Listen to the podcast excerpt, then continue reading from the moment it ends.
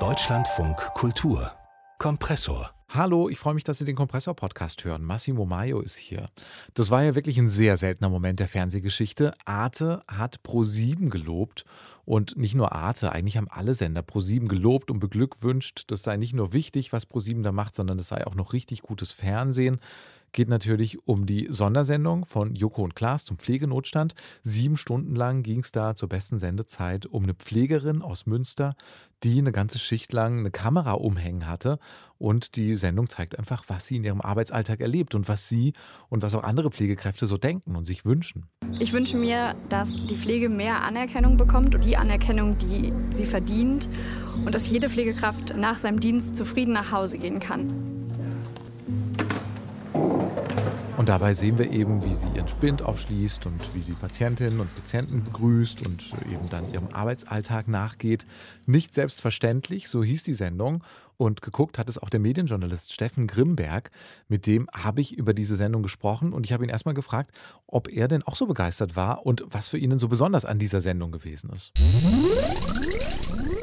Also ich bin auch begeistert, ja. Ich finde es auch klasse, dass ein Sender wie Pro7 sich so etwas Ja, das Besondere daran war wirklich eine, eine ganz enge Machart des Ganzen, überhaupt erstmal zu sagen, hier Joko und Klaas, das kennen wir, die spielen gegen Pro7, das ist ja ein Konzept, was auch hier in Deutschland erdacht wurde, auch das ist nicht ganz ähm, gewöhnlich äh, und kommt eher selten vor gewinnen dann eben die Sendezeit. Da haben sie ja schon viel spannende Sachen mitgemacht. Aber gestern war eben das ganz Besondere, Sie haben es ja schon gesagt, äh, sieben Stunden lang. Man war also praktisch die gesamte Frühschicht äh, mit dieser Maike in der Uniklinik Münster, glaube ich, war es, äh, unterwegs. Und es hat einen unglaublich mitgenommen. Schon die allerersten Szenen, wo man sie sieht, eben mit dieser Kamera, äh, ihr eigenes Lenkrad, das Auto in die Tiefgarage der Klinik fahren, ähm, da ist man dabei gewesen und das, ja, es war Gänsehaut zum Teil sogar, weil diese Szenen auch mit den Patienten und die vielen anderen Pflegekräfte, die sich auch geäußert haben, gesagt haben, was sie für einen Job machen, äh, wie schlimm die Situation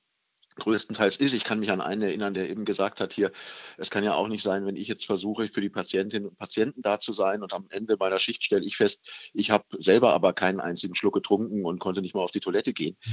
Ähm, also das zeigt, wie dramatisch die Situation ist. Ich habe mich da auch ein bisschen an meine Zivi-Zeit, ich war auch im Krankenhaus, äh, erinnert gefühlt. Pflegenotstand ist nämlich leider, leider nichts Neues, sondern das ist einfach eine Sache, die gibt es schon seit Jahrzehnten und es ist einfach super, was jetzt auch im Netz abgeht, ähm, dass das jetzt hier eine, eine, Diskussion auslöst, die hoffentlich dann eben nicht so schnell wieder äh, unter der Decke verschwindet. Genau, also wichtig, auf jeden Fall diese Einblicke dazu bekommen. So äh, detailliert hat man das ja nie im Fernsehen oder auch sonst wo. Stefan Niggemeier, hatte ich ja gerade schon gesagt, der hat geschrieben, das ist eben nicht nur wichtig, sondern es ist auch richtig gutes Fernsehen. Sehen Sie das auch so? War das auch vom Format her besonders gut? Ja, das ist auf jeden Fall auch echt innovativ gewesen, wie man zum Beispiel die anderen Pflegekräfte eben in so kleinen Bildausschnitten hat zu Wort kommen lassen, während in der Uniklinik Münster sozusagen der Klinikalltag äh, weiterlief. Also das ist auch, äh, ich glaube, für eine jüngere Zielgruppe natürlich A gemacht, aber eben auch sehr erfolgreich, ähm, wird sich auch im Netz sehr, sehr gut klicken. Also das ist schon äh, High-End. Äh, Hut ab. Interessant ist ja, dass es von ProSieben kommt. Würde man jetzt themenmäßig wahrscheinlich eher äh, irgendwie von den Öffentlich-Rechtlichen erwarten. Ist die Frage, würde das beim Öffentlich-Rechtlichen auch funktionieren oder wäre da vielleicht die Fallhöhe zu gering und man würde gar nicht so sehr hinschauen, wie wir das jetzt bei Joko und Klaas und bei ProSieben machen? Also das glaube ich nicht. Die Fallhöhe wäre in jedem Fall da. Ähm, ich finde das ja so spannend. Das ist ja, wie gesagt, nicht das erste Mal, dass äh, Joko und Klaas sowas machen. Ähm, sie haben letztes Jahr schon, ich glaube im Mai war es, eine Geschichte gemacht über, über sexuelle Gewalt gegen Frauen. Da haben sie ähm, einer Autorin quasi diese 15 Minuten Sendezeit geschenkt, die dann dort äh, äh, sprechen konnte. Sie haben ein Flüchtlingslager auf einer griechischen Insel äh, besucht und haben dann da einen, einen jungen Mann aus, ich glaube, aus Afghanistan, der da geflüchtet war, ähm, berichten lassen. Das war also schon äh, jetzt hier sozusagen äh, ein Wiederholungsfall im, im, positivsten Sinne.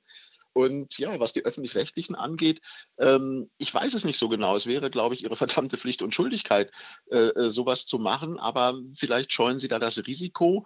Diese Kreativität, die dahinter steckt, äh, birgt natürlich auch ähm, Gefahren. Wir haben im öffentlich-rechtlichen viele, auch, auch sehr gute Dokus, ähm, die aber im Zweifelsfall leider natürlich nicht äh, diesen Effekt auslösen, ähm, den sowas dieser Machart macht, mhm. wie es Joko und Klaas jetzt vorgelegt haben. Dabei sagen Joko und Klaas am Anfang ja auch, dass äh, sie ProSieben erstmal überzeugen mussten von diesem Format. Glauben Sie, das stimmt oder ist es eher Storytelling und bei ProSieben weiß man ganz genau, dass so ein Format natürlich die volle Aufmerksamkeit bekommt?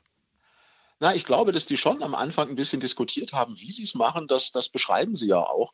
Und ich kann mir auch vorstellen, dass die, die bei ProSieben äh, mit einem spitzen Bleistift da sitzen, ist halt ein werbefinanzierter Sender. Diese Show wird durch, durch Sponsoren äh, finanziert. Da gibt es keine Werbeunterbrechung. Ähm, dass da schon äh, vermutlich der eine oder andere Rechenschieber erstmal skeptisch geguckt hat.